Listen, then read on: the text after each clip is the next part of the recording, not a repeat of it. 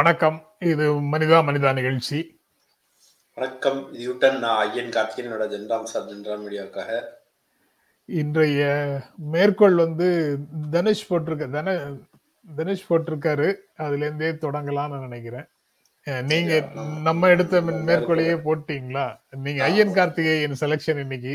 தனேஷ் இருக்காரு ஐயன் இருக்காரு கேப்டன் இருக்காரு. சில சமயங்கள்ல கோமதி இருக்காங்க. எல்லாருமே வந்து கொட்டேஷன் கொடுக்குறீங்க.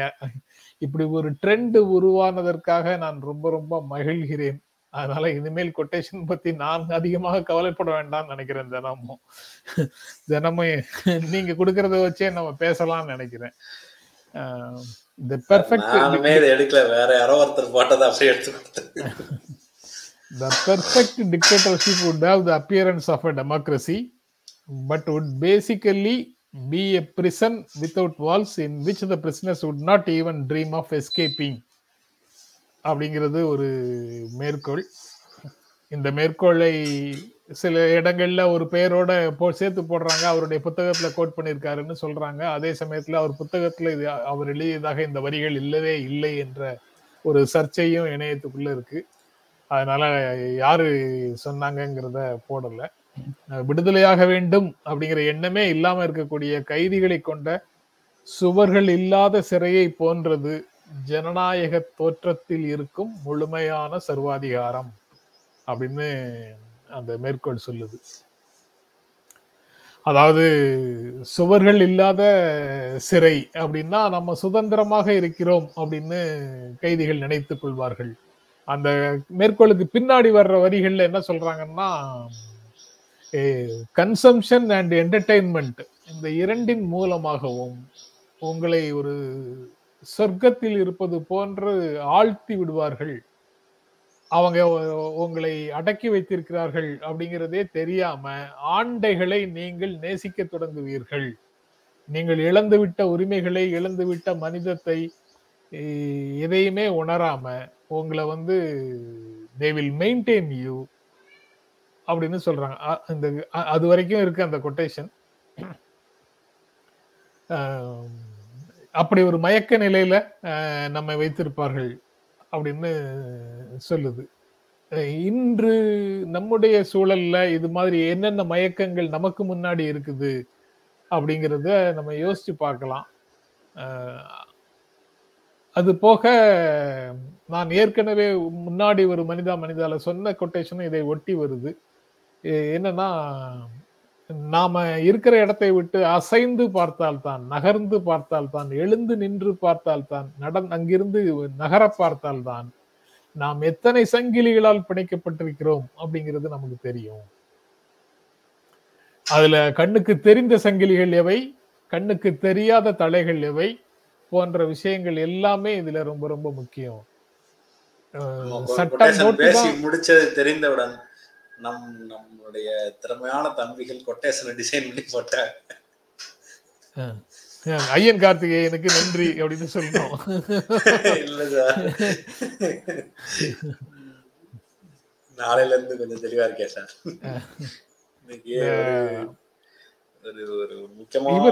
தனேஷோட quotation the idea of cultural relativism is nothing but an excuse to violate human rights அப்படின்றத போட்டிருக்காரு. கேப்டன் போட்டிருக்கக்கூடிய கொட்டேஷன் ரொம்ப ரொம்ப முக்கியமானது. துறைமுகத்துல நிறுத்தப்பட்ட கப்பல் வந்து பாதுகாப்பானது தான் ஆனா கப்பல்கள் அதற்காக கட்டப்பட்டவை அல்ல அப்படிங்கிற கொட்டேஷன் ரொம்ப முக்கியமானது ரொம்ப ஃபேமஸ் ஆனது அடிக்கடி பல இடங்கள்ல நான் வந்து இதை பயன்படுத்தி கொண்டும் இருக்கிறேன் இந்த கொட்டேஷனை அதாவது தினமும் ஏதாவது ஒரு வீடியோவாவது மனிதா மனிதா மனிதாளுங்கிற ஒரு வீடியோவையாவது போட்டுறணும். அது கூட போடாம பேசாம இருப்பது வந்து பாதுகாப்பானது அல்லது சொம்பேறித்தனமானது அல்லது சொகுசானது. சிறிது உழைப்பு கூட தேவையற்றது அப்படிங்கிற மாதிரி இரு அப்படின்னு இருக்கு. ஆனாலும் அது அப்படி இருப்பது நியாயம் அல்ல. ஒரு வீடியோவாவது போட்டுறணும் அப்படின்னு உந்த உந்- உந்துதல் தரக்கூடிய கொட்டேஷன்கள்ல அது அதுக்காக ஊக்குவிக்கக்கூடிய கொட்டேஷன்ல இதுவும் ஒன்று. துறைமுகத்தில் நிறுத்தப்பட்ட நங்கூரமிட்டு நிறுத்தப்பட்டிருக்கும் கப்பல் வந்து பாதுகாப்பானது. ஆனா கப்பல் அதற்காக உருவாக்கப்பட்டது அல்ல. கப்பல் பயணம் செய்யணும். பயணம் செய்யும் போது கொந்தளிக்கும் கடல் இருக்கணும். கொந்தளிக்கும் கடல்ல மட்டும்தான் மாலுமிகள் சிறந்த மாலுமிகள் உருவாவார்கள் அப்படின்னு நீங்க கேப்டன் நீங்க ரெண்டு நாளைக்கு முன்னாடி போட்ட கொட்டேஷனையே சேர்த்தே இதோட சேர்த்து பேசிடுறோம். சார். கேப்டன் வந்து கேப்டனா இருக்கனாலேயே ஒரே கப்பல் கொட்டேஷனா தான் கொடுக்குறாரு.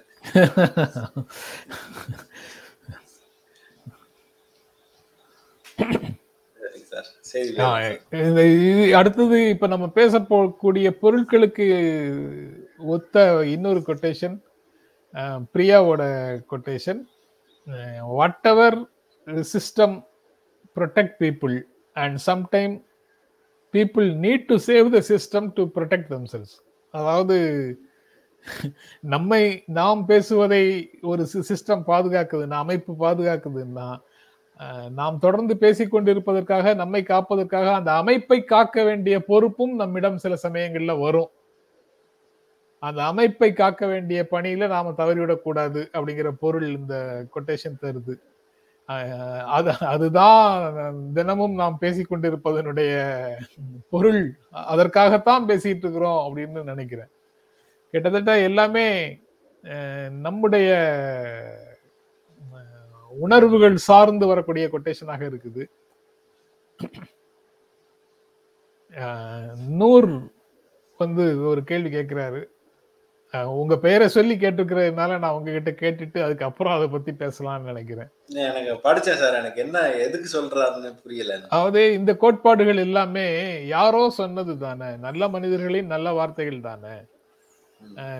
நாம யாரும் நம்ம சொந்த கருத்து சொல்றது இல்ல. இதுல என்ன இருக்குது? அவங்க அவங்களுடைய கொட்டேஷனை நீங்க எடுத்து போடுறதுல என்ன இருக்குது? உங்களுடைய ஒரிஜினல் தாட்ஸ் ஏன் வர மாட்டேங்குது. அப்படின்னு ஒரு பொருள் இருக்கு அதுல. ஓகே. இதைத்தான் நாங்க இணையத்துல அங்கங்கே பார்க்க கிடைக்குது இல்ல இணையத்துல நாங்க பார்த்து தெரிஞ்சுட்டு போறோம். நீங்க எதுக்கு இங்க எடுத்து போடுறீங்க? நீங்க இங்க யாரோ ஒருத்தர் எழுதுனா இல்ல இல்ல இணையத்துல யாரோ ஒருத்தர் எழுதுனதால தான் அதை எடுக்க முடியுதுன்னு பார்க்க முடியுது. அது மாதிரி இது ஒரு தளம். அவ்வளவுதான். எல்லாமே எல்லாருக்கும் தெரியணும்னு இல்ல. எல்லா சிந்தனையும் நமக்கே தோன்றுவதும் அல்ல. நம்ம வந்து ஒரு சில நேரங்களில் வந்து சில விஷயங்கள் நமக்கு தோணி பேசிப்போம் அப்புறம் பார்த்தா அது ரொம்ப பெரிய ஆட்கள் பேசியிருப்பாங்க. எனக்கு ஆச்சரியமா இருக்கும் அவ்வளோ அறிவாயிட்டோமா? அப்படின்ட்டு. நம்ம பயங்கர அறிவாளி போல அப்படின்னு நானும் நினச்சிக்கிறேன். அப்புறமா நினைப்பேன் இல்லை இல்லை அவர் அந்த பகுதியை அந்த அந்த அனுபவத்தை அவருக்கு வந்திருக்கு. அவர் வந்ததுனால அதை வந்து அவர் பார்த்து அவர் உணர்ந்ததை எழுதியிருக்கிறாரு. அதே பகுதியை நம்ம தொட்டுட்டோம். அதனால நமக்கு வருது. அவர் சொன்ன எல்லாமும் நமக்கு தெரியாது. எல்லா அனுபவங்களும் போராட்டமும் பிரச்சனையும் நமக்கு வந்துடாது அதை வந்து நம்ம அவர் சொன்னதுலேருந்து தான் படிக்க முடியும். நமக்கு எல்லாமே நம்மளுடைய அனுபவத்திலிருந்து கத்துக்கிறதுனா அதாவது இன்னொருத்தருடைய அனுபவ பாடம்ங்கிறது வந்து எவ்வளவு குறைச்சு நம்மளே நம்ம அனுபவத்தை கத்துக்கிட்டு பாடம் படிக்கிறதுங்கிறது வந்து கொஞ்சம் காஸ்ட்லியானது முன்னாடி சொன்னவர்களுடைய ஏற்கனவே அனுபவத்தின் வழியாக வந்த விஷயத்த நல்ல விஷயத்த ஜி சொன்னாலும் ஏத்துக்கலாமே அதுல என்ன இருக்கு? ஆமா. செய்திக்குள்ள போயிடலாமா அதற்கு அதற்கு இடையில இன்னொரு கமெண்ட் நியூஸ் செவன்ல நேற்று கலந்து கொண்டேன். அதை பார்த்துட்டு வா- வாழ்த்து சொன்ன வாழ்த்து சொல்கிற நண்பர்களுக்கும் நன்றி. ஓகே. அங்க கலந்துக்கிட்டாரா ஐ மிஸ்ட் இட் அப்படின்னு கோமதி சொல்றாங்க. நான் இங்க இங்க பகிர்ந்து கொள்றதுக்கு தவறி விட்டேன் ஓகே நம்ம செய்திகளுக்குள்ள போலாம். அஹ், நவீன இந்தியாவை கட்டமைக்கும் பணிகளை தொடங்குங்கள் அப்படின்னு பிரதமர் நரேந்திர மோடி பேசியிருக்கிறார். ஐஐடி மாணவர்களிடத்துல பேசும்போது சொல்றாரு நவீன இந்தியாவை கட்டமைக்கும் பணிகளை தொடங்குங்கள் அப்படின்னு சொல்றாரு. அவர் கட்டின புது இந்தியா பத்தலையா? அது புதிய இந்தியாக்கள் பல உருவாகி இருக்கின்றன. இப்போ வந்து நவீன இந்தியாவை உருவாக்க வேண்டிய காலத்துல காலகட்டத்துல இருக்கிறோம். அதுல முக்கியமான சில விஷயங்களை சொல்றாரு. புதிய இந்தியாவை அல்லது நவீன இந்தியாவை உருவாக்கக்கூடிய காலத்துல சில காலம் வீணாகி விட்டது நிறைய காலத்தை வந்து நாம வீணாக்கி விட்டோம் அப்படின்னு சொல்றாரு. ஏழு வருஷமா? எழுபது வருஷமான்னு நான் கேக்குறேன். நீங்க ஏழு வருஷமான்னு கேக்குறீங்க.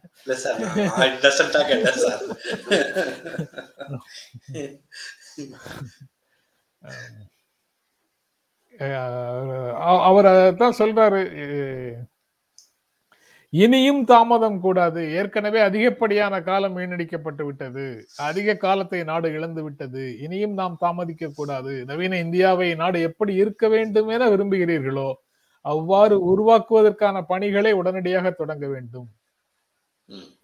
வளர்ச்சி அடைவதற்கான பணிகளில் இளைஞர்கள் ஈடுபட வேண்டும். அடுத்த இருபத்தைந்து ஆண்டுகளுக்கு வழிகாட்டியாக திகழ்ந்து நாட்டை வளர்ச்சி பாதையில பயணிக்க செய்ய வேண்டிய பொறுப்பு இளைஞர்களுக்கு உள்ளது அப்படின்னு சொல்றாரு. தானே இருக்கு? இளைஞர்களுக்கு. இருக்குன்னு சொல்றாரு. அதனாலதான் நான் உங்ககிட்ட கேக்குறேன்னு வச்சுக்கோங்களேன். இப்ப நான் இன்னசென்ட்டா கேக்குறேன். என்ன டவுட்னா அதாவது அடிப்படையில ஏதாவது இருந்தது அப்படின்னா அதை வளர்க்கறதுக்கு நம்ம வீட்ல இருக்கிற சின்ன பசங்கிட்ட வரலாம். பூராத்தையும் வித்துப்புட்டு எதை வச்சு வளர்க்கறது? எது வளர்ச்சி?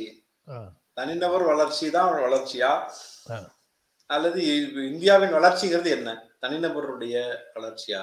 அல்லது இந்தியா அப்படின்ற இந்த நாட்டினுடைய சொத்துக்கள் என்ன? பொது சொத்து என்ன? அப்படின்றது இந்தியாவுடைய வளர்ச்சியா? அல்லது வந்து அதானிக்கள் வந்து டாப் லிஸ்ட்ல போறதுதான் வளர்ச்சியா? எது வளர்ச்சின்னு ஒரு முடிவு கொண்டுட்டாங்கன்னா நம்ம புரிஞ்சுக்கலாம். அதானி டாப் லிஸ்ட் வர்றாருன்னா இப்பயே வந்துட்டாரு. அவர் வந்து மிக முக்கியமான பணக்காரர்கள் இடத்துக்கு வந்துட்டாரு. அதுதான் வளர்ச்சி என்றால் இன்றே இந்தியா வளர்ந்துட்டது. தனிநபர் வளர்ச்சினா இண்டெக்ஸ் எதையுமே நம்புறது இல்ல நீங்க பாவர்ட்டி இண்டெக்ஸ் சொன்னீங்கன்னா தப்பு தப்பு தப்புன்றாங்க. மெடிக்கல் இண்டெக்ஸ் சொன்னீங்கன்னா தப்பு தப்புன்றாங்க. அப்ப அப்படி பார்த்தாலும் இந்தியா வளர்ந்துட்டது. இண்டெக்ஸ் பூரா தப்பு. அப்ப இந்தியா ஏற்கனவே வளர்ந்துடுச்சு. நீங்க எந்த வகையில பார்த்தாலும் இந்தியா வளர்ந்துதானே இருக்கிறது. இன்னும் புதுசா எப்படி வளர்க்கறது? பேசலாம். இவங்க வந்து நவீன இந்தியாவுக்கு பிரியா வந்து ஒரு விளக்கம் சொல்லியிருக்கிறாங்களான்னு தெரியல. NF is NF build Ram mandir in all states அப்படின்னு சொல்றாங்க. அப்ப வளர்ச்சிக்கு மிச்சம் ஒண்ணு இருக்கு சார். நான் தான் தெரியாம பேசியிருக்கேன் ஆஹ் இவங்க இன்னொரு பிரியாவே இன்னொன்னு அதை தொடர்ச்சியாக சொல்றாங்க. அவங்களுக்கு அவங்க அவங்க எதிர்பார்க்கக்கூடிய வளர்ச்சியை சொல்றாங்க. இளைஞர்கள் வந்து புதிய நவீன இந்தியாவை உருவாக்கட்டும் நிதியமைச்சர் வந்து உருவாக்கப்பட்ட. சொத்துக்களை விற்கலாம் அப்படின்னு சொல்றாங்க. ரைட்டு. ஆமா அடுத்து தாமரை ஒண்ணு சொல்றாரு. அது ரொம்ப அதுதான் முக்கியமானது. அதை நம்ம மாட்டுக்கு விட்டுட்டோம். மாட்டுக்கு ஆதார் அட்டை சாணத்திற்கு காப்புரிமை என வளர வேண்டியுள்ளது அப்படின்னு தான். பல வளர்ச்சி இருக்கு. நம்ம பாத்தீங்களா சார்? இத்தனை வளர்ச்சி மிச்சம் இருக்கு. நம்ம ரெண்டு பேரும் தான் ஒண்ணும் தெரியாத அப்பாவிகள் போல இருக்குது. நிகழ்ச்சியை பார்த்துட்டு இருக்கிற- எல்லாரும் போட்டு போட்டு தாக்குறாங்களே. அதாவது நவீன இந்தியாவை உருவாக்கக்கூடிய பணிகளை தொடங்குங்கள் அப்படின்னு பிரதமர் இளைஞர்களை பார்த்து ஒரு அறைகூவலை விடுத்திருக்கிறாரு. நான் பக்கத்திலேயே அதே நாளிதழில் இன்னொரு செய்தி பார்த்தேன். ராமர் கோயில் கட்டுவதை சமாஜ்வாதி கட்சி பாரதிய ஜனதா கட்சி காங்கிரஸ் கட்சி போன்ற கட்சிகள் எதிர்த்தன அப்படின்னு இந்திய உள்துறை அமைச்சர் அமித்ஷா யூபியில பிரச்சாரம் செய்வதற்காக பேசுறாரு. அதுக்கப்புறம் நவீன இந்தியாவின் ஒரு பகுதியாக பிரதமர் மோடிக்கு பனிரெண்டு கோடியில புதிய கார் ஒன்றை வாங்கியிருக்கிற செய்தி இன்றைய நாளிதழ்களில் இருக்குது.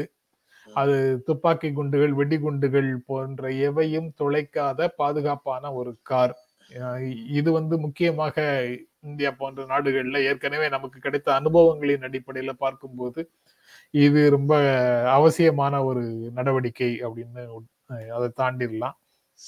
அதுக்கப்புறம் இன்னொரு செய்தி அதுல இன்னும் அதே பேப்பர்ல பார்த்தேன். அது இந்த இந்த போராட்டம் பத்திய செய்திகள்லாம் அந்த காருக்குள்ள போகாத மாதிரி பாதுகாப்பு இருக்கா சார்? அது நம்ம வீட்டுக்குள்ள இருந்தாலே தெரியாம இருக்கணும்னா தெரியாம இருக்கலாம். அப்புறம் இன்னொரு செய்தி அதே நாளிதழில் பார்த்தது வந்து விமான நிலையங்கள்லயும் விமானங்கள்லயும் இந்திய இசை இசைக்கப்பட வேண்டும் அப்படின்னு ஜோதிராதித்ய சிந்தியா விமானத்துறை அமைச்சர் சொல்லியிருக்கிறாரு. அதாவது மத்திய கிழக்கு நாடுகள்ல அரபி இசை அரபி இசை வந்து இசைக்கப்படுகிறது விமானங்கள்ல. அமெரிக்க விமானங்கள்ல ஜாஸ் இசை இசைக்கப்படுகிறது. அந்த விமான நிலையங்கள்ல ஒலிக்கக்கூடிய பாடல்கள் அவர்களுடைய ப- இசையாக இருக்குது. ஆஸ்திரியா மாதிரி ஆஸ்திரியா மாதிரி நாடுகள்ல மொசாட்டினுடைய இசை போடுறாங்க. ஆனா இந்திய விமான நிலையங்கள்லையும் இந்திய விமானங்கள்லையும் இந்திய இசைக்கான முக்கியத்துவம் இல்லை. அது கொஞ்சம் வருது அவ்வளவுதான் அப்படின்னு ஒரு அமைப்பு போய் அமைச்சரை பார்த்து இதையெல்லாம் சொல்லி ஒரு வேண்டுகோள் வச்சிருக்குது. அந்த வேண்டுகோளை பார்த்து உடனடியாக அமைச்சர் வந்து விமான நிலையங்களுக்கு இந்த குறிப்பை அனுப்பியிருக்கிறார் அறிவுறுத்தலை அனுப்பியிருக்கிறார் அப்படின்னு அந்த செய்தி சொல்லுது.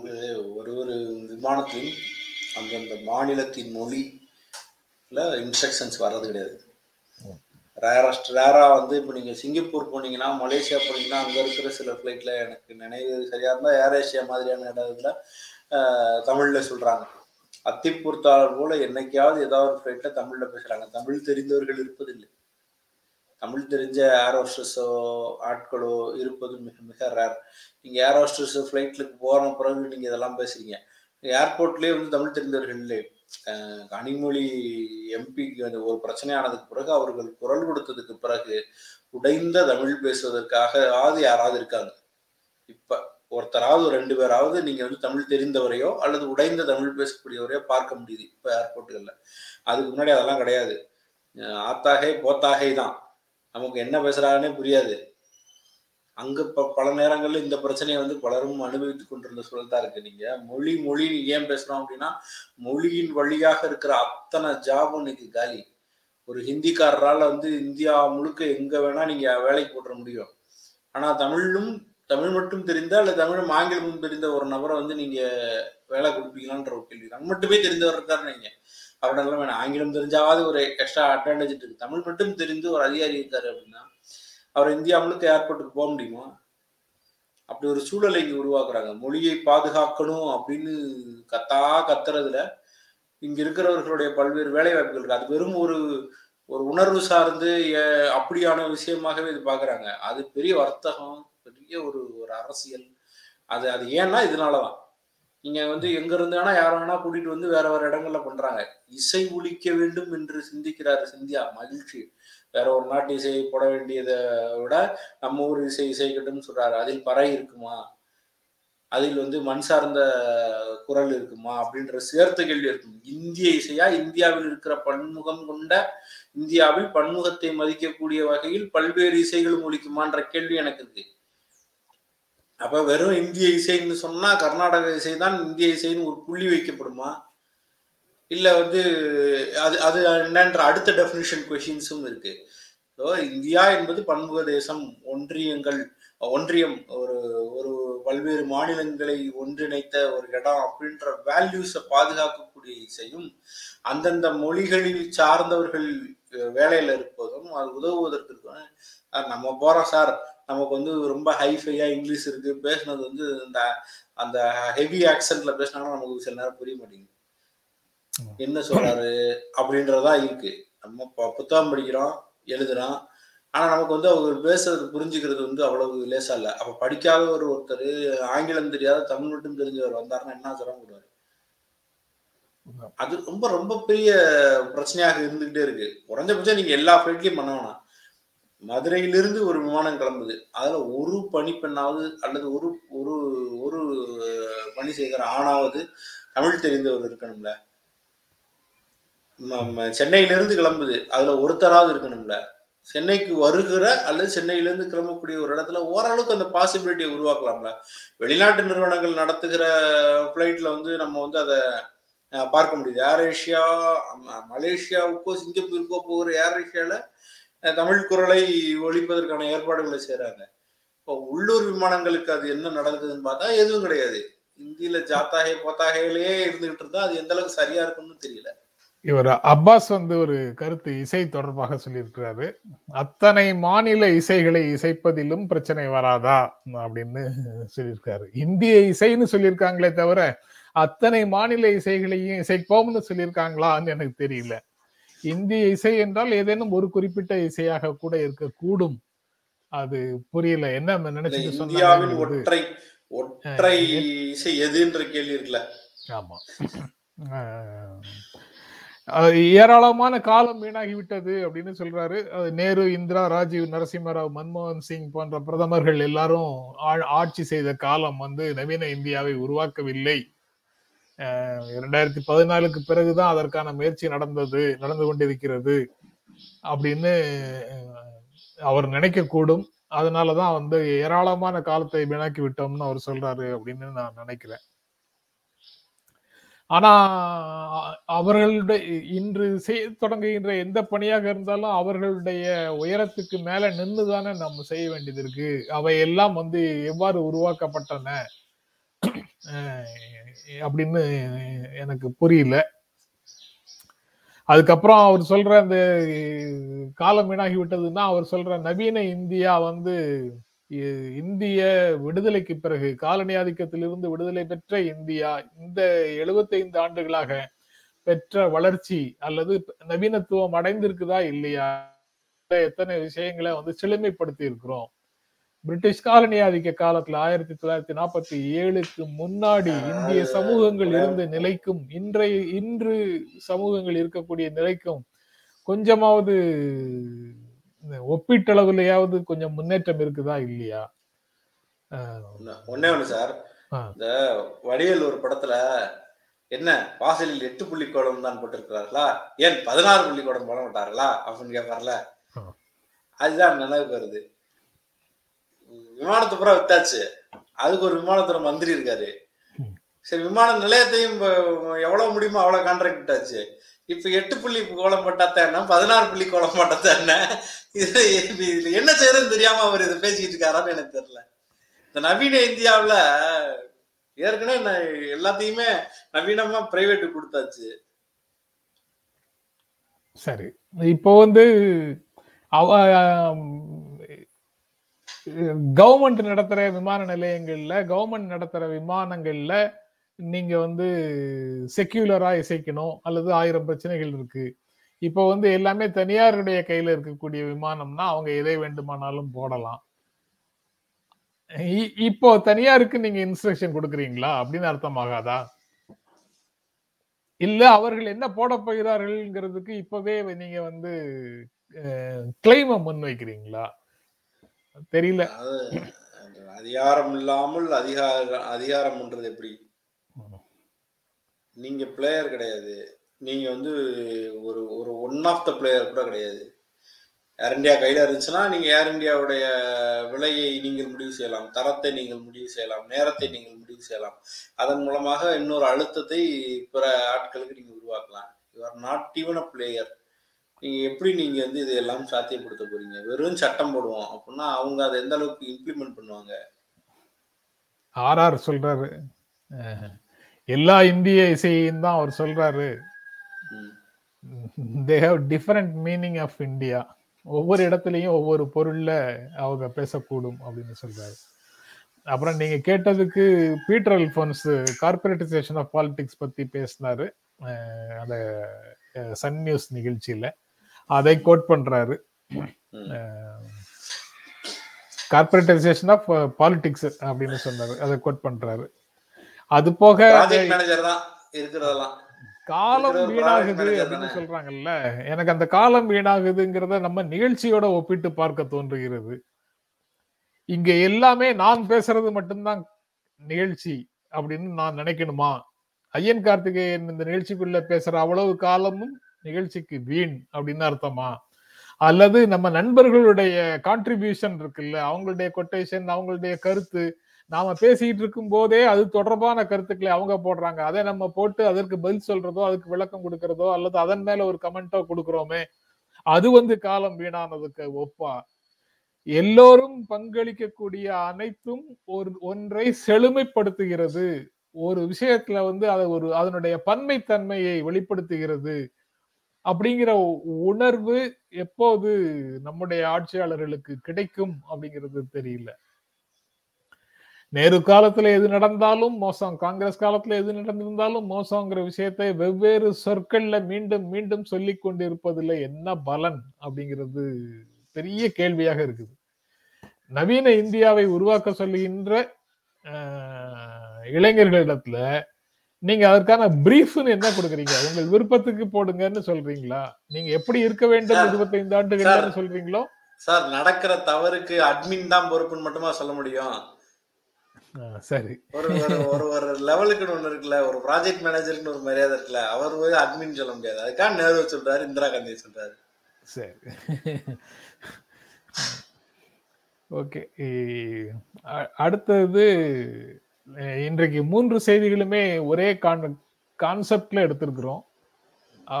அதனால மக்களிடமிருந்தும் அதிகமாக கான்ட்ரிபியூஷன் எதிர்பார்க்கிறேன். இந்தியாவின் பாரம்பரியத்தை பலவீனப்படுத்த முயற்சி நடக்கிறது அப்படின்னு சோனியா காந்தி சொல்றாங்க. பாரம்பரியத்தை பாதுகாக்கத்தான் ஆட்சியே நடக்குதுன்னு நினைச்சிட்டு இருந்தேன். நீங்க அப்படி நினைச்சிட்டு இருக்கிறீங்க. ஆனா சோனியா காந்தி இந்தியாவின் பாரம்பரியத்தை?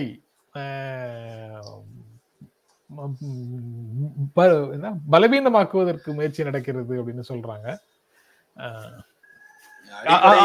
கான்ஸ்டிடியூஷன் அத அத மீன் பண்ணி சொல்றாங்களா? ஆமா அதாவது இந்தியாவுக்கு பல இந்தியாக்களுக்கான பொருட்கள் கொண்டு கொள்கிறோம் அப்படின்னு இப்ப ஆர்ஆர் சொல்லி ஒரு கமெண்ட் பார்த்தோம்ல அதுதான் இதுன்னு நினைக்கிறேன் நான். அவங்க சொல்ற India idea of India after independence struggle அப்படின்னு நான் புரிந்து கொள்கிறேன். அதுலதான் அந்த அடித்தளத்தை தகர்க்கிற முயற்சி அடித்தளத்தை சீர்குலைக்கிற முயற்சி அடித்தளத்தையும் பண்பாட்டையும் பாரம்பரியத்தையும் பலவீனப்படுத்தும் முயற்சி அப்படின்னு அவங்க சொல்றாங்க. அப்போ அந்த கான்ஸ்டியூஷனை பலவீனப்படுத்தும் முயற்சியை தான் அவங்க சொல்றாங்க. அந்த கான்ஸ்டியூஷன் கான்ஸ்டியூஷனை உருவாக்க காரணமாக இருந்த இந்திய பண்பாடுன்னு நாம சொல்கின்ற செக்யூலரிசத்தை மத நல்லிணக்கத்தை செக்யூலரிசம்னா மதச்சார்பற்றன்னு போயிடுதா? மத நல்லிணக்கத்தை சிதைக்கிறதுக்கு மத சார்பற்ற நாடு தானே சார்?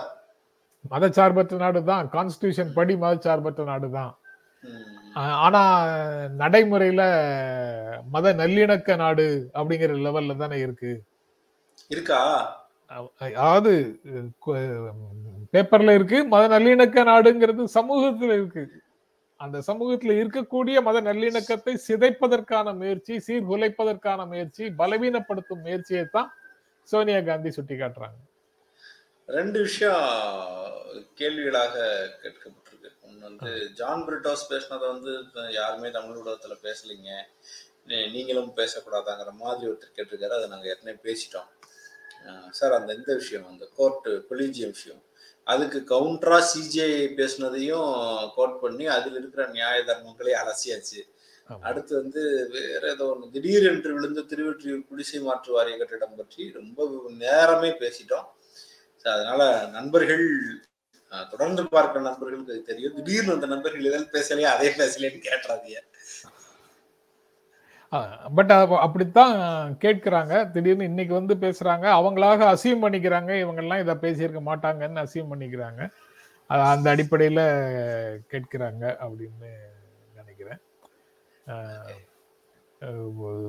ஜான் பிரிட்டாஸ் வந்து வேறு சில விஷயங்கள் பேசுறாரு. நாடாளுமன்றத்துல வந்து உருப்படியான விவாதங்கள் நடப்பதே இல்லை அப்படிங்கிறதையும் பேசுறாரு. எல்லாரும் பேசுறாங்க. கேள்வி நேரத்துக்கு இருக்கிற முக்கியத்துவம் குறைஞ்சிருச்சு. விவாதங்களுக்கு பிரதமர் வரல. எத்தனையோ நாள் பிரதமர் லீவுன்ற ஒரு செய்தியை பார்த்தேன்.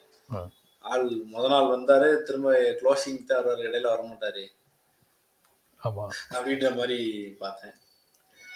நிறைய கேள்வி எழுது. திடீர்னு நினைக்காத ஒருத்தர் வந்துட்டாருன்னா அன்னைக்கு இவர் வந்திருக்காரு பாருங்க அப்படின்ற செய்திகளும் நிறைய வருது. அது இது அது வந்து நாடாளுமன்றத்தில் நாடாளுமன்றத்துல இருக்கிற அந்த சுவையான உரையாடல்களும் கேள்வியும் பதிலும் அதன் மூலமாக தங்களை செழுமைப்படுத்தி கொள்ள திறந்த மனதோட தயாராவதும் ரொம்ப முக்கியமானது. அது வந்து ரொம்ப ரொம்ப ரொம்ப ரொம்ப குறைஞ்சு போச்சு. நாட்டின் வரலாறு திரித்து கூறப்படுகிறது. நாட்டின் சாமானிய குடிமக்கள் பாதுகாப்பின்மையையும் அச்சத்தையும் உணர்றாங்க. ஜனநாயகத்தையும் அரசியல் சாசனத்தையும் கடந்து நாட்டில சர்வாதிகார ஆட்சி நடக்குது. காங்கிரஸ் இதை வேடிக்கை பார்த்து கொண்டு இருக்காது. இந்திய ஜனநாயக வளமான பாரம்பரியத்தை யாரும் அழிப்பதை காங்கிரஸ் அனுமதிக்காது. தேர்தல் ரீதியாக ஏற்றத்தாழ்வுகள்லாம் தவிர்க்க முடியாதது. ஆனா மக்களுக்கு சேவையாற்றுவது தொடரும் அப்படின்னு சோனியா காந்தி சொல்றாங்க. இப்போ மக்களை பிளவுபடுத்தக்கூடிய சித்தாந்தங்களுக்கு நம்முடைய சுதந்திர போராட்ட இயக்கத்துல எந்த பங்கும் இல்லை. அந்த சித்தாந்தங்கள் தற்போது நம்முடைய சமூகத்தினுடைய மதச்சார்பற்ற தன்மைக்கு அச்சுறுத்தலை ஏற்படுத்துகின்றன அப்படின்னு சொல்றாங்க. அவங்க பேச்சில் இருக்கக்கூடிய கண்டென்ட் வந்து ரொம்ப காங்கிரஸ் கட்சியினுடைய உணர்வுகளை சரியாக பிரதிபலிக்கக்கூடிய விதமாகலாம் இருக்குது. இந்திய மக்களுடைய தேவை இன்றைய தேவை என்று அவர்கள் எதை கருதுகிறார்களோ அதை வந்து ரொம்ப ஃபோர்ஸ்ஃபுல்லாக தான் முன்வைக்கிறாங்க அப்படின்னு தெரியுது. சாதாரணமாக இவ்வளவு டென்ஸா இவ்வளவு அடர்த்தியாக மற்ற அரசியல் கட்சிகள் பேசுறது இல்லை பர்சனலைஸ்டா சில விஷயங்களை பேசிட்டு கடந்து போறாங்க. இவங்க பேசுறது ரொம்ப டெப்தோட இருக்குது அப்படின்னு தான் அதை படிக்கும்போது தெரியுது. ஆனா ஊடகங்கள்ல வந்து கொடிய கீழே போட்டாங்க அப்படிங்கிறது தான் பெரிய செய்தியாக பார்க்க முடியுது. காங்கிரஸ் கொடியை கீழே போட்டாங்க அப்படின்னு சொல்றாங்க. சின்ன சின்ன விஷயங்களுக்கான சென்டிமெண்ட் வேல்யூஸ்னு ஒன்று இருக்கு.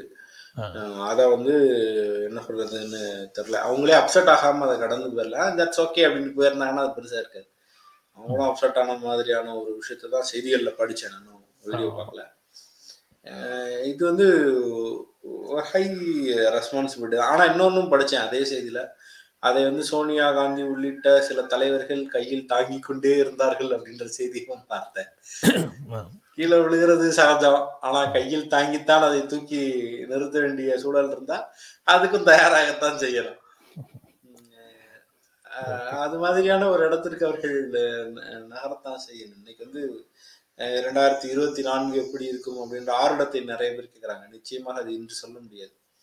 இது எவ்வளவு பாஜகவுடைய செயல்பாடு இருக்கிறது என்பதை விட பாஜகவை எதிர்ப்பவர்களின் செயல்பாடு என்னவாக இருக்கிறதுங்கிறது அதை பெருசாக தீர்மானிக்கும்னு நம்புகிறேன் நேற்று யூபியில் பேசினப்ப சொல்கிறாரு பிரதமர் வந்து பாருங்க இங்கே வந்து ஊழலே நடக்கல பாருங்க. இதுக்கு முன்னாடி அகிலேஷ் யாதவ் எப்படி ஊழல் செய்தார்? இருநூத்தி சொச்சம் கோடி வந்து ஒரு அந்த ஒருத்தர் ஒரு தொழிலதிபர் வீட்டிலேருந்து எடுத்திருக்கோம். இதெல்லாம் யோசிச்சு பார்க்கணும். ரெண்டாயிரத்தி பதினேழு முன்னாடி இங்கே எவ்வளோ பெரிய ஊழல் நடந்தது பாருங்கள் என்ற இடத்துக்கு நகர்றாரு. என்னவோ நடந்து என்னென்னவோ நடந்துச்சு. அந்த குறிப்பாக இந்த விவசாயிகள் மோதி கொல்லப்பட்டது. அதுக்கு முன்னாடி ஒரு பெண் வந்து பாலியல் பலாத்காரத்துக்கு உள்ளானதுக்கு பிறகு அதில் ஒரு பாஜக எம்எல்ஏ சம்மந்தப்பட்டிருந்தது அவங்க அப்பா கொல்லப்பட்டது மர்மமான முறையில் அப்புறம் அவரை வந்து ரொம்ப லேட்டாக தான் ஆக்ஷன் எடுத்தாங்க. இது மாதிரி யூபியில் நடந்த கொடூரமான சம்பவங்களே நிறையா இருந்துச்சு. ஆக்சிஜன் பிரச்சனை.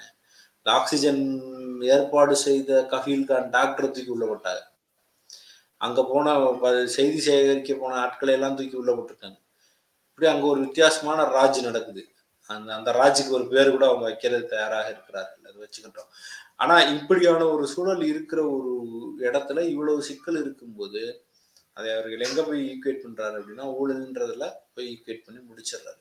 இந்த ஊழலே நடக்காதா அப்படின்னா சிஏஜி வந்து இப்போ ஏதோ ஒரு விஷயத்துக்கு கார்ப்பரேட் டேக்ஸில் நடந்த பிரச்சனைகளை பற்றி பலாயிரம் கோடி அதில் நடந்திருக்குன்ற ஒரு விஷயத்தை வந்து சுட்டிக்காட்டி அறிக்கை வெளியிட்டிருக்கிறது.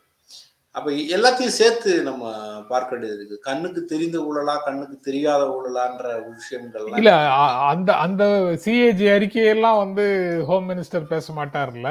பிரைம் மினிஸ்டர் பேச மாட்டாரு. அதை வந்து எதிர்க்கட்சிகள் பேசணும். மீடியால இருக்கிற நாம வந்து இவங்க பேசினதையும் எடுத்து சொல்ல வேண்டி சொல்லணும். அவங்க பேசினதையும் எடுத்து சொல்லணும்.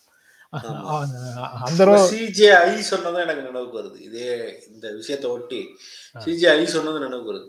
இப்பெல்லாம் ஊழலை பத்தி ஸ்டிங் ஆபரேஷன் எல்லாம் பண்ணி பத்திரிகைகள் எழுதவே மாட்டேங்கிறேன்னு ஒரு நமக்கு அஹ், நினைவுக்கு வருது. இந்த இடையில வேற ஒரு ப்ராசஸ் நடந்துருச்சு இல்ல அத வந்து எல்லாரும் எல்லா மீடியாவும் சொல்லிடுச்சு. நீதித்துறையில இருந்து அதற்கு வந்து இன்னும் பெண்டிங்ல தான் இருக்குன்னு நினைக்கிறேன். எலக்டோரல் பாண்ட்ஸ் வந்துருச்சு எலக்டோரல் பாண்ட்ஸ் கிட்டத்தட்ட வந்து ஒரு விதமாக அதை லீகலைஸ் பண்ணிட்டாங்க. நிறுவனங்களிடமிருந்து பணம் பெறுவதை ஏதோ ஒரு விதத்துல லீகலைஸ் ஆயிடுச்சு அது. அப்புறம் வந்து தனியாக வந்து கணக்கில் வராத பணத்தை நாங்கள் வாங்கவில்லை. அப்படி- அதுதான் ஊழல் இல்லை அப்படின்னா நம்ம எதை ஊழல் அப்படின்னு கருதுகிறோம் அப்படிங்கறத பொறுத்து தான் ஆஹ், சொல்ல முடியும். அவங்க சொல்றதுக்கு ஒரு மேட்டர் இருக்கு. அகிலேஷ் காலத்துல ஊழல் இருந்தது அல்லது அவர் காலத்துல ஊழல் இருந்தது. அவர் காலத்துல இது நடக்கல அது நடக்கல. நாங்க வந்ததுக்கு அப்புறம் அதெல்லாம் நடக்குது. அப்புறம் இன்கம் டேக்ஸ் ரைடு விடுற அதிகாரம் வந்து இப்ப காங்கிரஸ் இல்ல. இப்ப இல்ல இப்ப இல்ல. இப்ப இல்ல. அதனால வந்து எங்க போறது எங்க போய் பெட்டியை பிடிக்கிறது பெட்டியில காசு எடுக்கிறது அது இவங்களோட சேர்ந்தவங்கன்னு சொல்றது. அதனாலதான் இப்போ வந்து ஹோம் மினிஸ்ட்ரியில இருக்கக்கூடிய ஒரு துணை அமைச்சர் இணை அமைச்சர் அவருடைய பையன் பையனும் நண்பர்களும் துப்பாக்கியை வச்சு விவசாயிகள் மேல சூடு நடத்தினாலும் பிரச்சாரத்தின் போது இப்போ சட்டமன்ற பிரச்சாரத்தை நடத்துகின்ற உள்துறை அமைச்சர் வந்து எந்த- துப்பாக்கி சூடை பற்றி பேசுகிறார்னா கரசேவகர்கள் மேல நடந்த துப்பாக்கி சூட்டை பற்றி அவர் பேசுறாரு. இவர்களுடைய பிரச்சாரத்துல அதுதான் முன்னிற்கும் சமாஜ்வாதி கட்சியோ அல்லது மற்ற கட்சிகளோ பேசுறது பிரச்சாரத்துல அது அந்த இந்த துப்பாக்கி இப்ப நடந்த துப்பாக்கி சூடு முன்னால் நிற்கும். எப்போதும் துப்பாக்கிக்கு மார்பு காட்டியே விவசாயிகளும் சாதாரண மக்களும் தங்களுடைய அன்றாட வாழ்க்கையை நடத்தி கொண்டிருக்க வேண்டும். அப்படிங்கிறது எழுதப்படாத ஒரு விதி அப்படின்னு விதினா தலையில எழுதி இருக்கிற விதின்னு சொல்றது சொல்லல. இது எழுதப்படாத விதி அப்படின்னு நான் நினைக்க வேண்டியதாக இருக்கு. நான் அந்த மூன்றாவது செய்தி மூன்றாவது செய்திக்கு போயிடலாம். ரொம்ப ரொம்ப முக்கியமானது ஒரு செய்தி. நீதி நிர்வாகத்தை இந்திய மயமாக்க வேண்டும். உச்சநீதிமன்ற நீதிபதி அப்துல் நசீர் அவர் சொல்லியிருக்கிறாரு.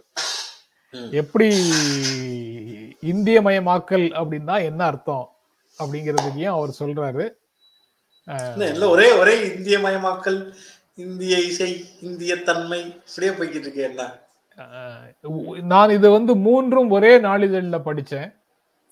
ஒரே நாளிதழ்ல மூன்று வேற வேற டெக்ஸ்ட் இந்த மூணு தவிர தான் வந்து விமான நிலையங்கள்ல இந்திய இசைங்கிறது ஒரு செய்தி.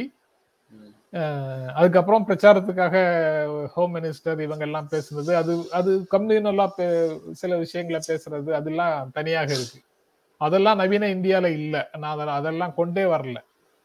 நான் நம்ம இந்த மூன்று செய்திகளை பேசுறதுல என்ன ஒரு ஃபீல் கிடைக்குது அப்படின்னு பார்க்கலாம்னு நினைச்சேன். கான்செப்டுவலா ஐடியா ஆஃப் இந்தியா பேசிய மூவருடைய டோனுக்கும் ஐடியா இந்தியான்னு மூணு பேரும் பயன்படுத்துறாங்க. சோனியா காந்தி பிரதமர் இந்த அப்துல் நசீர் நீதிபதி அப்துல் நசீர்.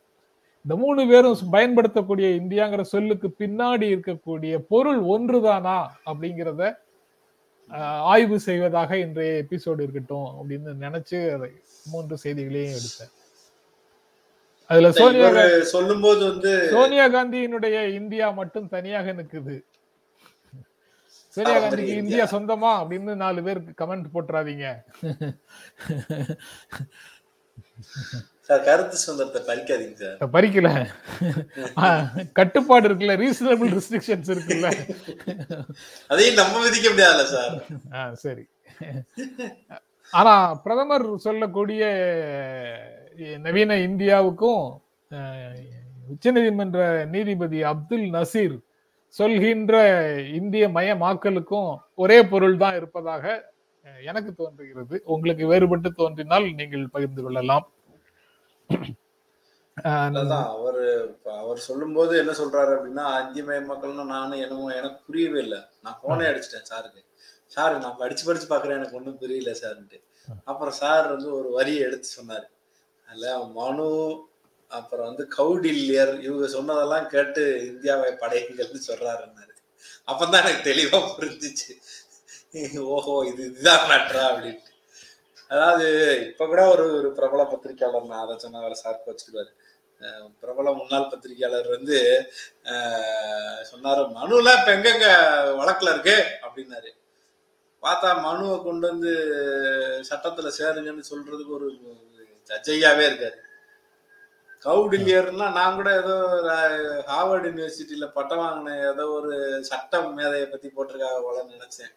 கடைசியில பார்த்தா அவர் முனிவர் போல. நாரதர் அஹ், கௌடில்யர் இது மாதிரியான மேற்கோள்லாம் கேட்டிருக்காரு. இப்படியே ஒரு மதத்தின் வழியாக இருக்கிற விஷயத்தெல்லாம் எடுத்துட்டு வரணும் எடுத்துட்டு வரணும்னு சொன்னா அதுல என்ன அர்த்தம் இருக்கு? ஒன்றும் புரியல. நான் நான் அந்த ஆங் அந்த தமிழ் நாளிதழ்ல இருக்கக்கூடிய செய்தியில் இருக்கக்கூடிய வா இது அப்படியே கோட் பண்றேன். ஹைதராபாத்தில் நடைபெற்ற ஆர்எஸ்எஸ் சார்பு வழக்குரைஞர் அமைப்பான அகில பாரதிய அதிவக்த பரிஷத் தேசிய கவுன்சில் கூட்டத்தில் நீதிபதி அப்துல் நசீர் பேசியதாவது அப்படின்னு இருக்குது இது. அதாவது இந்தியாவில் இருக்கக்கூடிய நீதித்துறை நிர்வாகத்தை நீதி பரிபாலன முறையை நீதித்துறை நிர்வாகத்தை காலனிய மனநிலையிலிருந்து விடுவிக்கும் வகையில் சட்டக்கல்லூரிகளில் பண்டைய இந்திய நீதித்துறையை ஒரு பாடமாக அறிமுகப்படுத்த வேண்டும். Decolonisation of legal system Indian legal system அப்படிங்கிற தலைப்பில் அவர் பேசுறாருன்னு நினைக்கிறேன். க- அதாவது ஐயன் சொன்னதை கரெக்டா அந்த வார்த்தைகளோட இந்த செய்தியில் இருக்கிற வார்த்தைகளோட முதல்ல சொல்லிடுறோம். அதுக்கப்புறம் தொடர்ந்து அவரோட அவரும் நானும் பேசுறோம். இது பாடமாக வைக்கணும். பழைய நீதி முறைமைகளை ஒரு பாடமாக வைக்கணும். அது மட்டும்தான். காலனிய மனநிலையை அகற்றுவதற்கு உதவியாக இருக்கும். இந்திய சட்டத்திற்கு புத்துயிர் அளிக்கக்கூடிய அதாவது முதல் செய்தியில இந்தியா நவீன இந்தியாவை உருவாக்குங்கள்னு சொன்னதுக்கு அந்த நவீன இந்தியால வரக்கூடிய நவீன சட்டத்துக்கு புத்துயிர் அளிக்கக்கூடிய ஒரு தகுதியான முயற்சியாக இந்த பாடங்கள் எந்த பாடங்கள் மனு கௌடில்யர் காத்தியாயனர் பிரகஸ்பதி நாரதர் பராசரர் யாக்ஞவல்கியர் போன்ற இந்தியாவின் மிகப்பெரிய சட்ட ஆளுமைகளை படிக்கிறது நவீன இந்தியாவுக்கு உதவி செய்யும். நவீன இந்தியாவுக்கு புத்துயிர் அளிக்கும் அப்படின்னு இந்த பெண்கள் வந்து எப்படி இருக்கணும்? என்ன ட்ரெஸ் பண்ணணும்? எந்த சாதிக்காரனை எப்படி எல்லாம் தண்டனை கொடுக்கணும்? இந்த சாதிக்காரனுக்கு ஒரு நீதி அடுத்த சாதிக்காரனுக்கு ஒரு நீதி இந்த புத்தகம் தானே சார் ஆ, அதாவது அடுத்தாப்புல அதெல்லாம் பேசுறதா இருந்தா நாள் முழுக்க பேசலாம். ஐயா. ஆமா இல்லைன்னு அடுத்த கேள்வி செய்தி அந்த புத்தகத்தை தானே அப்படின்னு கேட்டேன். செய்தி தாள்ல படித்த செய்தியை மட்டும் பேசுறோம். நம்ம வேற எதையுமே பேசல. அதனால சார் மனுன் போட்டுருந்துச்சு. என்னமோ நான் சொல்ற மாதிரி. அதனால சார் மனுன் இருந்துச்சு அவரு அவர் சொல்ற அந்த அடுத்த வரியில பாருங்க. மேற்கத்திய சட்ட நரை நடைமுறைகளின்படி உரிமைகள் அப்படிங்கிறதுக்கு முக்கியத்துவம் கொடுக்கறாங்க. உரிமை என்ற வார்த்தை அனுசாசன பருவத்திலோ அது யார் எழுதுனதுன்னு எனக்கு தெரியல. உரிமை என்ற வார்த்தை அனுசாசன பருவத்திலோ அர்த்த சாஸ்திரத்திலோ ஒரு முறை கூட வருவதில்லை. அங்க எல்லாமே கடமைகளை பற்றி தான் அவை பேசுகின்றன. அப்படின்னு சொல்றாரு. அதாவது குடும்பத்துல கணவன் மனைவிக்கு இடையில மனைவியோட உரிமை அப்படின்னு எதுவும் பேசக்கூடாது. ஏன்னா உரிமை பே கடமையை தவிர உரிமைங்கிற பேச்சு வந்ததற்கு பிறகுதான் ஏராளமான மனவிலக்குகள் வருகின்றன. ஆக இந்த மனவிலக்குகளுக்கெல்லாம் காரணம் என்னன்னா இந்த காலனி ஆதிக்கத்திலிருந்து நாம கடன் வாங்கி வைத்திருக்கிற சட்டங்கள் தான். நீங்க இந்திய மரபுப்படி இந்திய மரபுப்படி சட்டங்களை வைத்திருந்தால் கல் ஆனாலும் புல் ஆனாலும் அப்படின்னு உரிமைகளை பற்றி பேசாம கடமைகளோடு அவர்கள் இருப்பார்கள். எங்களுக்கு உரிமை எங்களுக்கு வந்து நீங்க இடஒதுக்கீடு கொடுங்கன்னு பேச மாட்டாங்க. எதுவுமே உரிமையே கிடையாது. கடமையோடு தொடர்புடையதுதான் உரிமை. இப்ப ஏன் வந்து இப்ப ஏன் வந்து காலனி ஆதிக்கத்திலிருந்து கடன் வாங்கிய சட்டங்கள் நமக்கு பொருந்தவில்லை? அதை விட தீவிரமாக இந்திய மக்களை ஒடுக்கி ஆள்வதற்கு பண்டைய இந்திய சட்ட அறிவு தேவைப்படுகிறது அப்படிங்கிறது இறுதியாக அந்த உரிமைகளை பத்தியே பேசக்கூடாதுன்னு சொன்னதுல இருந்து புரிஞ்சு போகுது. அதுபோக இந்திய மயம் என்றால் என்ன அப்படிங்கிற கேள்வி இதை படிக்கும்போது வருது. இந்திய மரபு அப்படின்னு சிலர் பேசுறாங்க. எல்லா இடங்கள்லயும் நீங்க உங்களுடைய நண்பர்கள் பேசுறத கேட்டிருக்க கூடும். நான் பழகிய வட்டங்கள்ல ஏராளமான நண்பர்கள் வந்து இது போன்ற விஷயங்களை பேசி இருக்கிறார்கள் ஒவ்வொருவரிடமும் நீங்கள் சொல்கின்ற இந்திய மரபு அறிவு அப்படிங்கிறதுக்கு பொருள் என்ன அப்படின்னு அடுத்த கேள்வியை நான் கேட்டிருக்கிறேன். இப்படி அடுத்தடுத்த கேள்விகளின் மூலமாக அவர்களுக்கு இது போன்ற வாதங்களுக்கு பின்னால என்ன அர்த்தம்னு புரிய வைப்பதற்கு முயற்சி செய்திருக்கிறோம். இந்திய மரபறிவு அடி அஹ் மரபறிவு அடிப்படைகளை மீட்டெடுத்தல் மறு உருவாக்கம் அப்படின்னு எல்லாம் சொல்றதுக்கு பின்னால என்ன அர்த்தம்னா வேத கால நாகரிகத்தை அங்கீகரிப்பது. வேதங்களில் இருந்து பல்வேறு விஷயங்களை எடுத்துட்டு வந்து அதை அதை அங்கீகரிப்பது அதுக்கு சட்ட ரீதியாக அங்கீகாரம் அங்கீகாரம் கொடுப்பது. சிந்து சமவெளி நாகரிகத்துக்கு புதிய விளக்கங்கள் தருவது. ஆரிய படையெடுப்பு என்ற கருத்தை உருவாக்கப்பட்ட மாயை என்று மறுத்து நிறுவுவது நிறுவுவதற்காக முயற்சி செய்வது.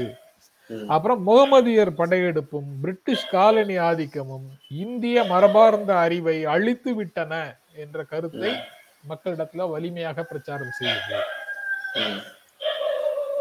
இதை எல்லாத்தையும் இதுக்கு முன்னால ஏராளமான நபர்கள் இதெல்லாம் பேசியிருக்கிறாங்க.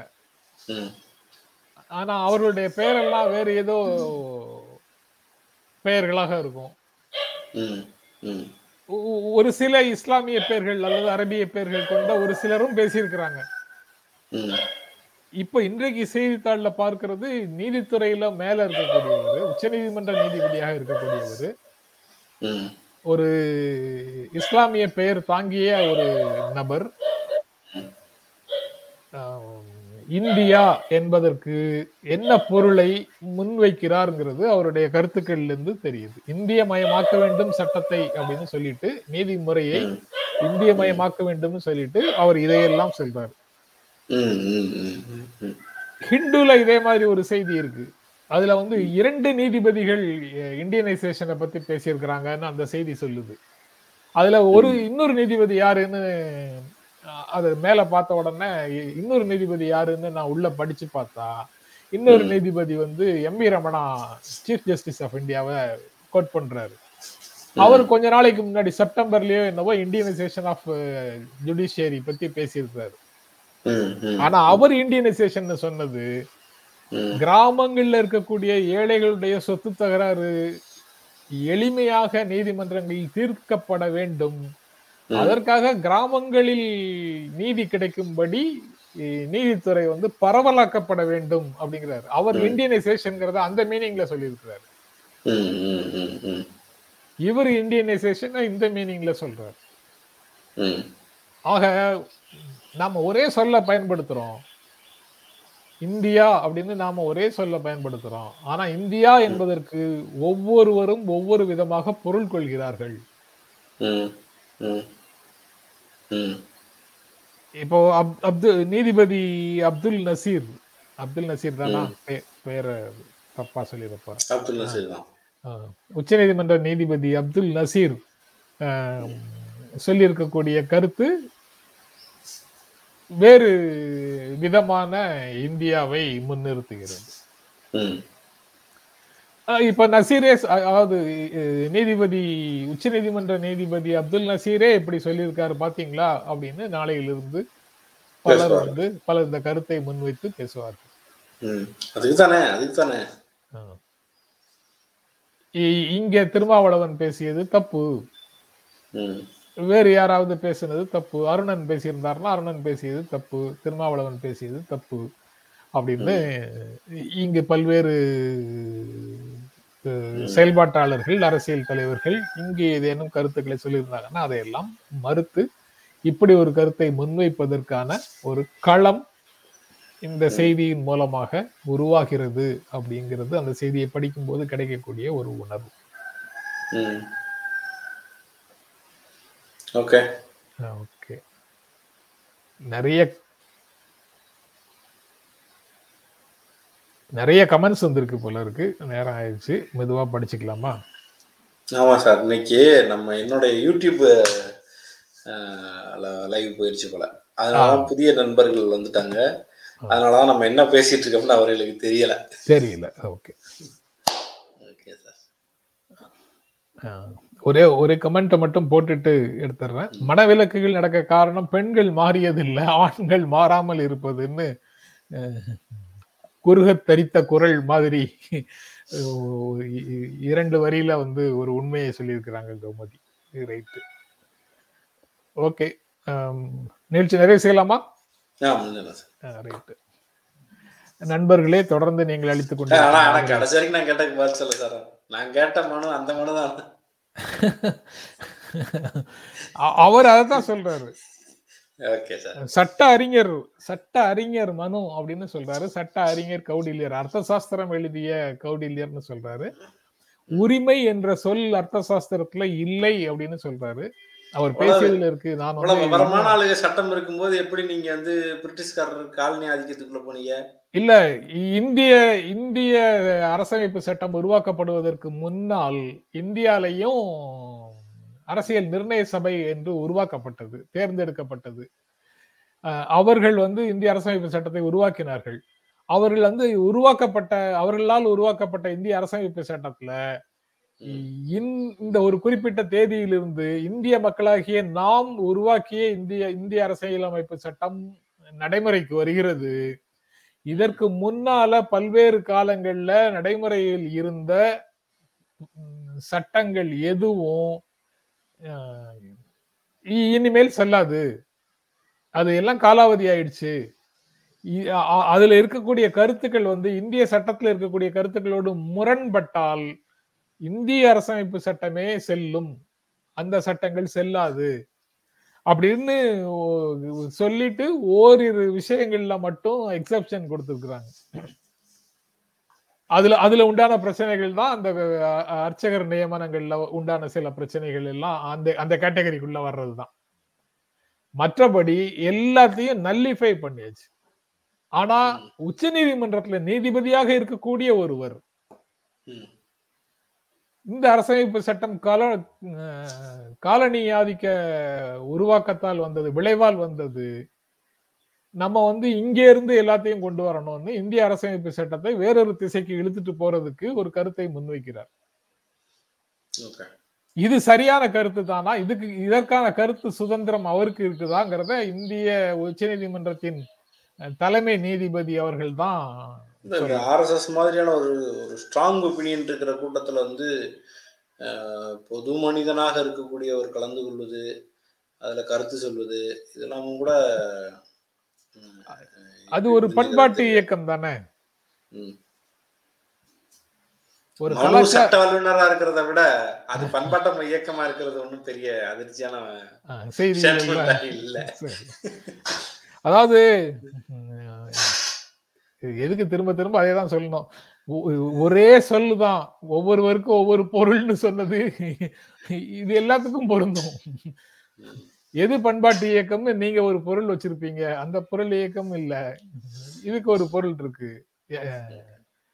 வேற மாதிரி பண்பாடு. வேற ஆமா. வேறு பண்பாட்டு இயக்கம். அப்படின்னு வச்சுக்கலாம். ஓகே. ஓகே. நிக- நிகழ்ச்சியை பார்த்துட்டு இருக்கிற நண்பர்கள் அனைவருக்கும் எங்கள் அன்பும் நன்றியும். தொடர்ந்து உங்களுடைய ஆதரவை நல்குங்கள். மீண்டும் சந்திப்போம். நன்றி வணக்கம். எங்களுடைய வீடியோ உங்களை நேரடியாக வந்து சேரணும்னா ஜென்ரா மீடியாவை சப்ஸ்கிரைப் பண்ணுங்கள் இது குறித்த அப்டேட்ஸ் உங்களை வந்து சேர்வதற்கு பெல் ஐக்கானை கிளிக் பண்ணுங்கள்